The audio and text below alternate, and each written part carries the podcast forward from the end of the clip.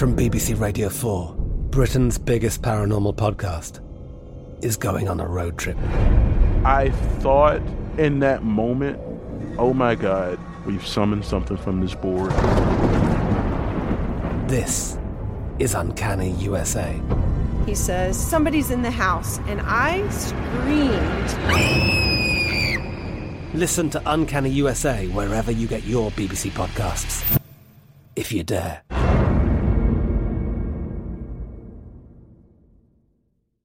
What's up? This your boy Lil Duval, and check out my podcast, Conversations with Unc, on the Black Effect Podcast Network. Each and every Tuesday, Conversations with Unc podcast feature casuals and in-depth talk about ebbs and flows of life and the pursuit of happiness. Unlike my work on stage, I tap into a more serious and sensitive side to give life advice and simply offer words of encouragement, yet remind folks to never forget to laugh. Every Tuesday, listen to Conversation with Unc, hosted by Lil Duval on the Black Effect Podcast Network, iHeartRadio app, or wherever you get your podcasts. Presented by AT&T. Connecting changes everything. Right here, right now. Find your beautiful new floor at Rite Rug Flooring. Choose from thousands of in-stock styles, ready for next day installation, and all backed by the right price guarantee. Visit riterug.com. That's R-I-T-E-R-U-G.com today to schedule a free in-home estimate or to find a location near you. 24 month financing is available with approved credit. For 90 years, we've been right here, right now. Rite Rug Flooring. The best conversations I have with my colleagues are the ones that happen when no one is looking, when we're not 100% sure yet what to write. Hopefully, having conversations like this can help you figure out your own point of view. That's kind of our job as Washington Post opinions columnists. I'm Charles Lane, Deputy Opinion Editor. And I'm Amanda Ripley, a contributing columnist. We're going to bring you into these conversations on a new podcast called Impromptu. Follow Impromptu now, wherever you listen. Okay, so you're in London now, right? Yeah, you can tell from the books. They have them in Los Angeles. I mean, they use them as coasters. You pull them out, they have drink rings. exactly. I must say, I'm using a book as a coaster right now for my cup of tea. It's not a very good book. Hello, I'm Minnie Driver and welcome to Minnie Questions. I've always loved Proust's questionnaire. It was originally an 18th century parlor game meant to reveal an individual's true nature. But with so many questions, there wasn't really an opportunity to expand on anything. So I took the format of Proust's questionnaire and adapted what I think are seven of the most important questions you could ever ask someone. They are When and where were you happiest? What is the quality you like least about yourself? What relationship, real or fictionalized, defines love for you? What question would you most like answered? What person, place, or experience has shaped you the most? What would be your last meal? And can you tell me something in your life that has grown out of a personal disaster? The more people we ask, the more we begin to see what makes us similar and what makes us individual. I've gathered a group of really remarkable people who I'm honoured and humbled to have had a chance to engage with. My guest today on Minnie Questions is writer, editor, producer, and legendary party thrower Graydon Carter. Graydon co founded the satirical magazine Spy in 1986 and was editor in chief of Vanity Fair magazine for 25 years. After a brief interlude after Vanity Fair, which I believe he called his gardening leave, he created, along with Alessandra Stanley, the online weekly newsletter Airmail, which, as a subscriber, I can tell you is like getting an email each week from your gossipiest, most well read, well travelled aunt slash uncle slash friend slash enemy. The Vanity Fair parties celebrating the Oscars that Graydon threw were legendary. It was at that party that I really cut my teeth on learning how to interact with Hollywood. I remember I was at the party one year before I was what you'd call famous, and I'd really ill advisedly borrowed a way too casual striped sundress from a friend. And Madonna asked if I'd come as a beach umbrella, and Fran Lebowitz asked if I was selling ice cream. Good times. Graydon is a man of brevity. He really is the living embodiment of the short letter Mark Twain was referencing in his quote Sorry about the long letter, didn't have time to write a short one.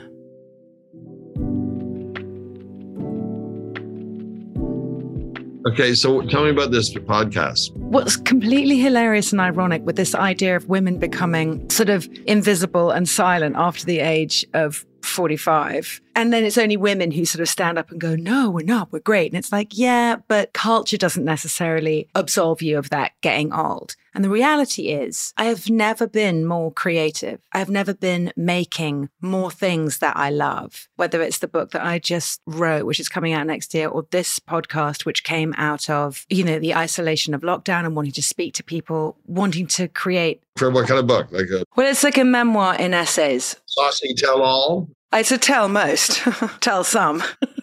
Tell some, yeah. It's a tell some memoir with the central thesis that runs through the essays being that things not working out is actually everything working out. And that is just life. I like that, yeah. That we might not be witness. We're so used to witnessing everything these days on the internet, seeing every failure and fall down, but it often happens privately. I agree. I agree. Yeah. And my mother used to throw around the Proustian questionnaire. Oh, yeah, yeah. And it was always really fun. And I also love Desert Island Discs, which is the English radio program. Right. But it was the first page I would always turn to in Vanity Fair, was the back page. Okay. Very telling. Very telling. That's what Bruce said. And you can tell a lot about a person by the way they answer these questions, if they answer them honestly.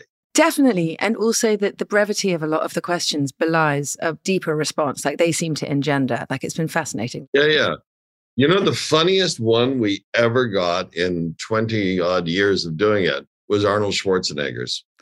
what did he say? He was just funny and self deprecating. He was really, really funny. Yeah. He is, though. Yeah. I don't think people realize. He was funnier than the comedians who did it. He's pretty fantastic. Yeah. When I first met him, I met him a hundred years ago. He did do this hilarious. I mean, by today's standards, it would not be allowed at all. But at the time, I thought it was hilarious and awful in equal measure.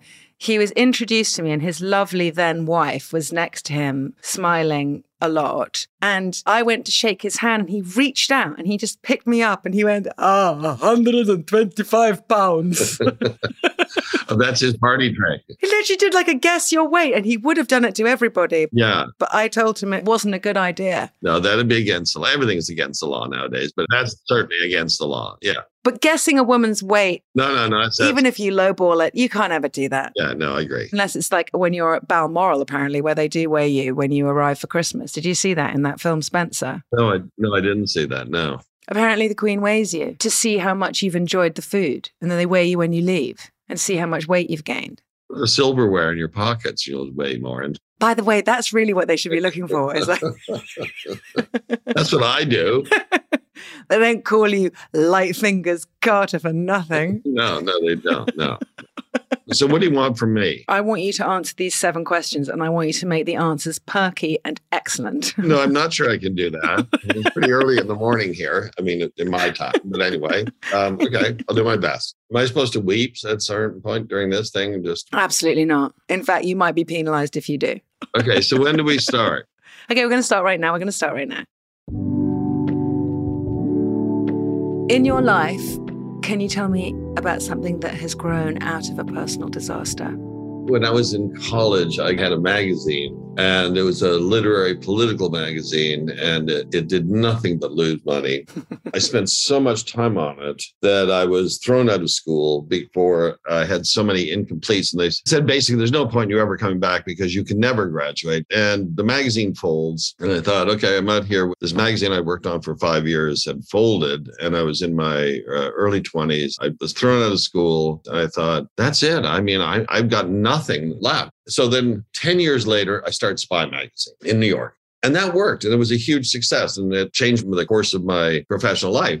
But I learned from my magazine in Canada that to succeed, the thing you do has to have a point. And my magazine in Canada didn't really have a point to it. It just was a magazine that wrote about politics and culture in a moronic way, the way 23 year olds do. And Spy Magazine had a point because it was a satirical magazine about New York City at a very particular time in the city's history. And it was funny and it was fact filled and it was nonfiction and it did well. And I've had a restaurant that did really well because it had a point, and a restaurant that did less well because it didn't have a point. So out of that horrible crisis, and when you're in your early 20s, everything seems like it's like the end of the world. something came out of it, and that is just that things have to have a point, meaning they have to be there for a reason. There has to be a slight audience for it, and it has to be not a complete ripoff of what's gone before. That is a really good point. I haven't thought about it like that. It's like a story. William Goldman used to say that you have to have a spine of a story that everything else hangs on. If you don't have that central spine, it doesn't matter how clever, how brilliant the characters, how wonderful the dialogue, none of it matters if you don't have that central thesis. Right. I mean, look at Star Wars. You know, George Lucas invents something sort of original. There's 8,000 imitations of Star Wars, but if you want to buy a collectible Lego, it's a Star Wars thing. It's not like Star you know, Gigantica or some other ripoff thing. It's the original. And originals, they may take a little longer to catch on, but they have longer shelf lives. So, how do you figure out what the point of something is, you personally? How do you know what the point is? Is there a need for it? Was there something exactly like this before? Even if you recreate something from the past, as long as it fills a purpose in other people's lives, because at the end of the day, everybody's in the service industry. And whether you're manufacturing artisanal candles in Brooklyn or making a um, Tesla in Texas, you're in the service industry. You're going to take that candle or that Tesla and give it to somebody else, and they're going to give you money. And that's the service industry.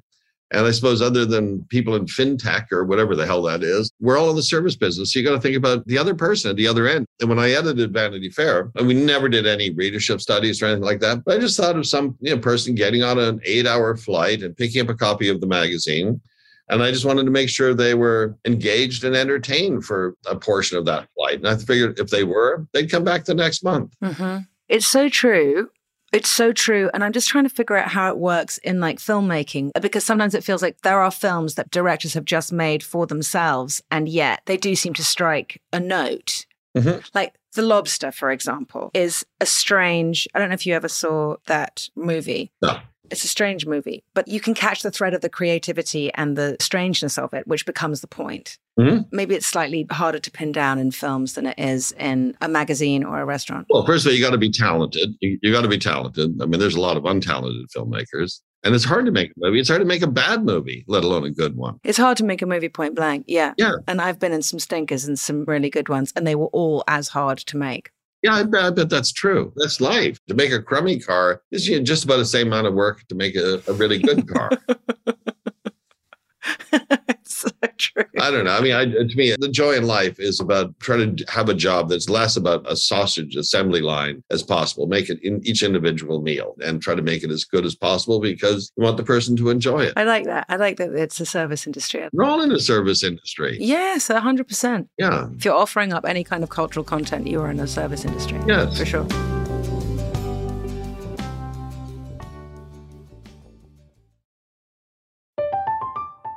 I'm Katya Adler, host of The Global Story. Over the last 25 years, I've covered conflicts in the Middle East, political and economic crises in Europe, drug cartels in Mexico. Now I'm covering the stories behind the news all over the world in conversation with those who break it. Join me Monday to Friday to find out what's happening, why, and what it all means. Follow The Global Story from the BBC wherever you listen to podcasts. Xfinity has free premium networks for everyone this month, no matter what kind of entertainment you love. Addicted to true crime? Catch killer cases and more spine-tingling shows on A&E Crime Central. Crave adventure? Explore Asian action movies on Hi-YAH. Searching for something extreme? Check out skating, snowboarding, and more on Fuel TV Plus, the global home of action sports. And find crowd-pleasing bops on iHeartRadio's Hit Nation playlist. There's new free shows and movies to love every week. Say free this week in your Xfinity voice remote. Right here, right now. Find your beautiful new floor at Rite Rug Flooring. Choose from thousands of in stock styles, ready for next day installation, and all backed by the right price guarantee. Visit riterug.com. That's R I T E R U G.com today to schedule a free in home estimate or to find a location near you. 24 month financing is available with approved credit. For 90 years, we've been right here, right now. Rite Rug Flooring. The 2024 presidential campaign features two candidates who are very well known to Americans. And yet, there's complexity at every turn. Criminal trials for one of those candidates, young voters who are angry. The Campaign Moment podcast from the Washington Post gives you what matters. I'm Aaron Blake, and I'm covering my 10th election cycle. My colleagues and I have insights that you won't find anywhere else. So follow the campaign moment right now, wherever you're listening.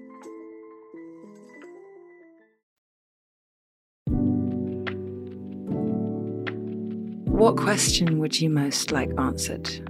Well, there's the obvious what's the world going to look like at the end of this century for children and grandchildren? And is there life after death? But I feel we're going through an age of unaccountability. And I would like to see some of the miscreants and criminals of the last sort of eight years, I'd like to see justice done. You know, it's funny, after the savings and loan crisis in the early 90s, 900 people went to jail.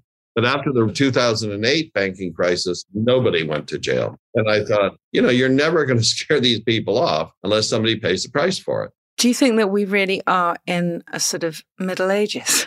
we're in a strange period and we'll come out of it because uh, we always do because the pendulum swings very dramatically in the united states and less so in britain less so in canada probably less so in australia. But in america you go from the anti-establishment 60s and by like 1983 or 84 you had a wall street explosion with the same people so things do tend to, to swing. They're going to swing another way, and I have no idea which way that's going to go. But things will be very different in three years than they are now. I agree. So if it's this era of unaccountability, then how is it also this era of sort of witch hunting as well and forcible responsibility? It seems to be these two extremes are happening at the same time. That's a good point. Is that part of the pendulum swinging? I mean, is that part of what you think is that when something cannot settle, when it needs to change, but it can't figure out where it's going to, that all voices just become louder? Well, the culture wars are so far out on one uh, swing of the pendulum.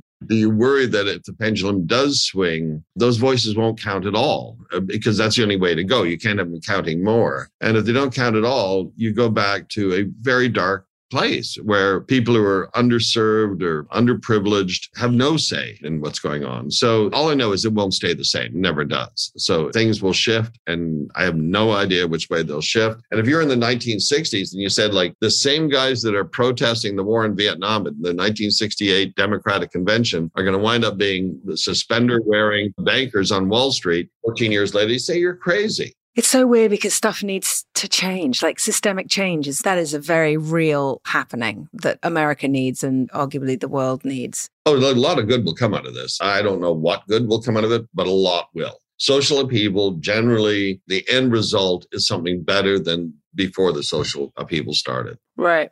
And that historically, that's what it looks like. Yeah. And so four years now, things will be better. At least I assume so. Maybe they won't be. I'm a half glass full sort of person. So my son said the other day when he was like, I don't I don't understand. Uh the glass half full, the glass half empty. Like why don't you just refill the glass so it's full? like just refill the glass. What relationship, real or fictionalized, defines love for you?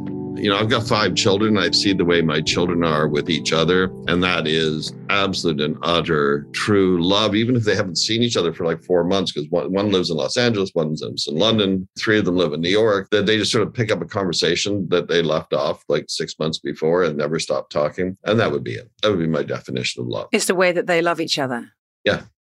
Right. How do you think that you have thoroughly nice children?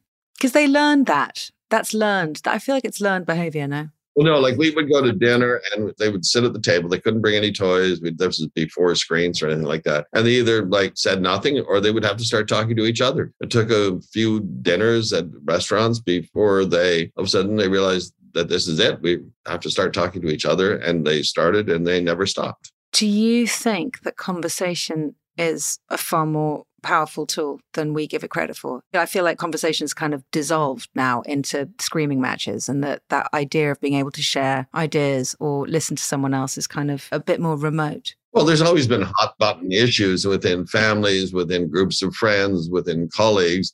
You know, in, during the 1960s and early 70s, you know, the war was a, a very much a, a hot hot button issue. Uh, you know, climate changes, the culture wars are now. The battle of the sexes in the 60s was a hot button issue. So there's always this. You're going to have sort of elements at a dinner table that you are going to avoid based on your reading of the other people at the table. Right. But it's interesting getting your children to listen to each other or to even engage. Like it was funny, Kate's youngest and my son are the same age. And I took them out for lunch today and they sat there in locked in this awkward silence to begin with. And then I got up to go and talk to a friend who I'd seen. And it's so interesting how when there isn't any alternative, they really did just start talking. But it's kind of like your, their backs have to be against the wall to do it, and there has to be no distraction. Yeah, you need something to prime the pump. I used to do this thing called quiz masters at the dinner table, and because I, I got home at five thirty most days, and then I'd have dinner with my family. We had a thing called quiz masters, and I would just uh, I would just make up these things like for five points, what does you know NBC stand for? For like eight points, what cars does General Motors make? And, you know, things like that, are, and cultural things and business things and political things. And as a result, we have something called loser nightlife where we have dinner and watch Jeopardy. I love Jeopardy. So my kids, I mean, my kids are astoundingly good at Jeopardy. I think because of Quizmasters. You ran your dinner like Trivial Pursuit, Graydon. it primes the pump in conversation. I think it's really good. I'm adding that into now my percentages of what parenting is. I think being a quizmaster is a legitimate percentage. Sure. Yeah. And it's like stupid stuff. It's not uh, important historical stuff. It's just dumb things that are sort of lint in the culture that you want them to know about as well, because they're going to learn the important stuff in school. Definitely. Definitely. Definitely. And also, weirdly, there's a brevity in those. Well, maybe it's just with children with a short attention span a short question with a short answer that has a sort of mind blowing concept. Like my son loves that, you know, the distance from the earth to the sun. And that's why a quiz is, it's right. Why a quiz is good. But I do also think it gives you like a foundation of curiosity, which I do think needs to be encouraged, particularly now with the distraction of everything. I agree. I agree with that. I agree with that. What would be your last meal? Like the actual food elements. Yeah. I mean, you can actually expand on like where it would be and who it would be with, but yeah, the food. I'm not going to say like, you know, Yehudi Menuhin and Winston Churchill like everybody else. Well, I mean, it could be. I mean, you know, I'm not, it's your last dinner. My last dinner. It'd be pretty simple. No, I'm not a gourmand. I don't know about wines or anything like that, or smoke cigars or anything like that. I'd probably have Italian food and uh, red wine and uh, vanilla ice cream. And I'd have cigarettes after the meal. You would? Definitely. Are you kidding me? I'd yes. A cigarette before the meal, cigarette after the meal. Good. So cigarettes cigarettes are a huge part of your meal. Oh man, I wish they were. I know. I'm with you. I will always, I think, be a smoker who chooses not to smoke. Yeah, no, I'm a white knuckle non-smoker. Yeah, that's actually a good way of putting it. It's terrible. It's terrible to have done something that I knew was so terrible. Yeah. What person, place, or experience has most altered your life? Well, obviously, you know, family members and huge part. You know, Cy Newhouse had a huge impact on my life. I worked for him for 20 years and he was uh, like a father to me. And I learned more from him than I probably learned from anybody in a working situation. And I feel uh, blessed by that. And, uh, and I got to ride the Concorde at the same time. So that was win win. Hold on. So, did he teach you a lot about life or about specifically working in publishing and being an editor? It's all together. You know, he hated trickery. He loved, you know, the cleanliness of making a magazine as easy to read as humanly possible. And there often, when you have lunch with him, there'd be long gaps. And you learned not to fill in those gaps because Cy was thinking about what he wanted to say. And as a result, I don't recall him ever saying anything dumb ever. Everything he said was thoughtful and reasoned, and he had a sort of Yoda ish wisdom. And this I've also learned that he would have a conversation about a problem in a very Socratic method. Rather than saying, do this, he said, Have you thought of this? And you'd work through a problem that way. So, where he'd ask you to examine, like, have you thought about these different ways of looking at this? Yes. And you could say, well, I can't do it this way because of this, for this reason and that reason. And I think it came through him organically. I don't think anybody sort of instructed him to do this. It's just the way his mind worked. I found it invaluable when I was working for him, and I find it of value as I work after him now. Do you think that having a sort of paternal or avuncular figure in your life was that all pre children? I'm trying to think. No, I've uh, I've always had a an older man in my life, and it, you know, when you're in your 20s and somebody in their 30s takes you seriously, you're you know you're ecstatic. It's very validating, and so I've always been blessed with any number of sort of older figures. I mean, David Halberstam was a good friend of mine, and he was 15 years older than me, but we used to talk a couple of times a week. And there was a writer called Michael Herr who had wrote a very famous book about Vietnam called Dispatches. You know, I talked to him for hours each day. I used to talk to him for hours every day to like Fran Lebowitz. So it's just, there are a lot of people in your life that have um, part in shaping who you become over the years and the way you think. Yeah. Do you find that you are that figure for your children?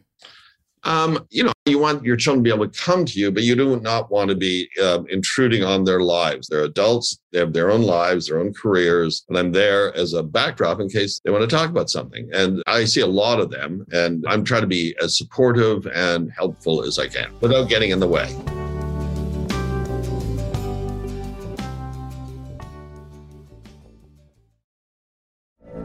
From BBC Radio 4, Britain's biggest paranormal podcast is going on a road trip.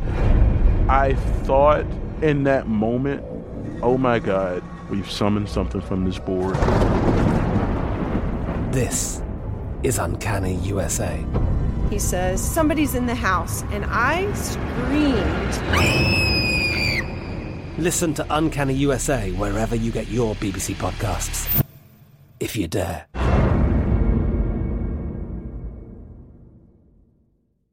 Xfinity has free premium networks for everyone this month, no matter what kind of entertainment you love. Addicted to true crime? Catch killer cases and more spine-tingling shows on A&E Crime Central. Crave adventure? Explore Asian action movies on Hi-YAH. Searching for something extreme? Check out skating, snowboarding, and more on Fuel TV Plus, the global home of action sports. And find crowd-pleasing bops on iHeartRadio's Hit Nation playlist. There's new free shows and movies to love every week. Say free this week in your Xfinity voice remote. Right here, right now. Find your beautiful new floor at Rite Rug Flooring. Choose from thousands of in stock styles, ready for next day installation, and all backed by the right price guarantee. Visit riterug.com. That's R I T E R U G.com today to schedule a free in home estimate or to find a location near you. 24 month financing is available with approved credit. For 90 years, we've been right here, right now. Rite Rug Flooring. There's a lot happening these days. But I have just the thing to get you up to speed on what matters without taking too much of your time. The Seven from the Washington Post is a podcast that gives you the seven most important and interesting stories, and we always try to save room for something fun. You get it all in about seven minutes or less. I'm Hannah Jewell. I'll get you caught up with the seven every weekday. So follow the seven right now.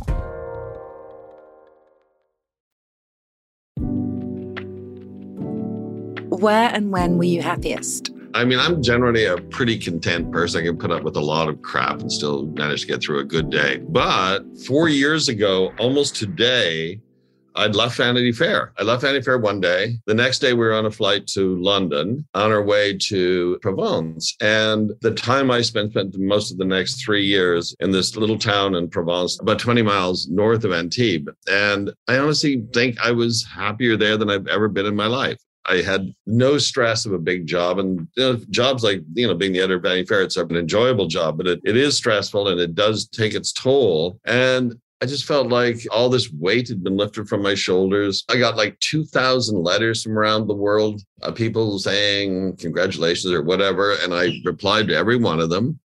And I just read and relaxed and went to the Christmas markets. And we had 13 family members come for Christmas. And it was just one of the most enjoyable periods of my life.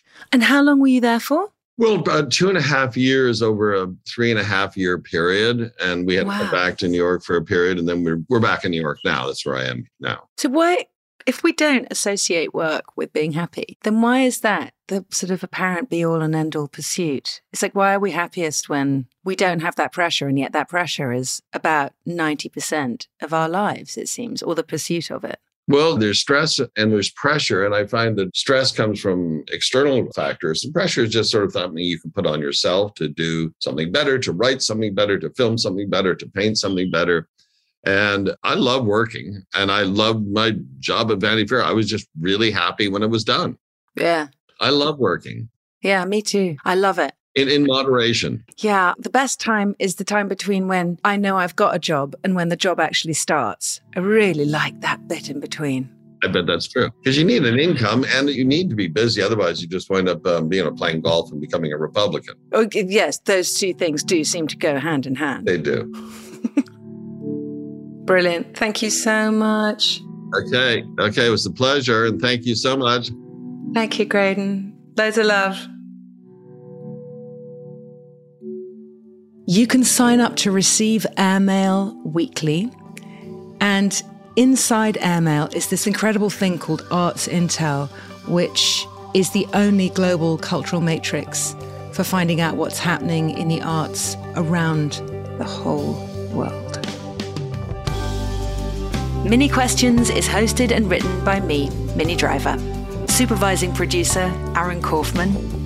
Producer, Morgan Lavoy. Research assistant, Marissa Brown. Original music, Sorry Baby, by Minnie Driver. Additional music by Aaron Kaufman. Executive produced by me, Minnie Driver. Special thanks to Jim Nicolay, Will Pearson, Addison O'Day, Lisa Castella and Anik Oppenheim at WKPR, Dela Pescador, Kate Driver and Jason Weinberg, and for constantly solicited tech support, Henry Driver.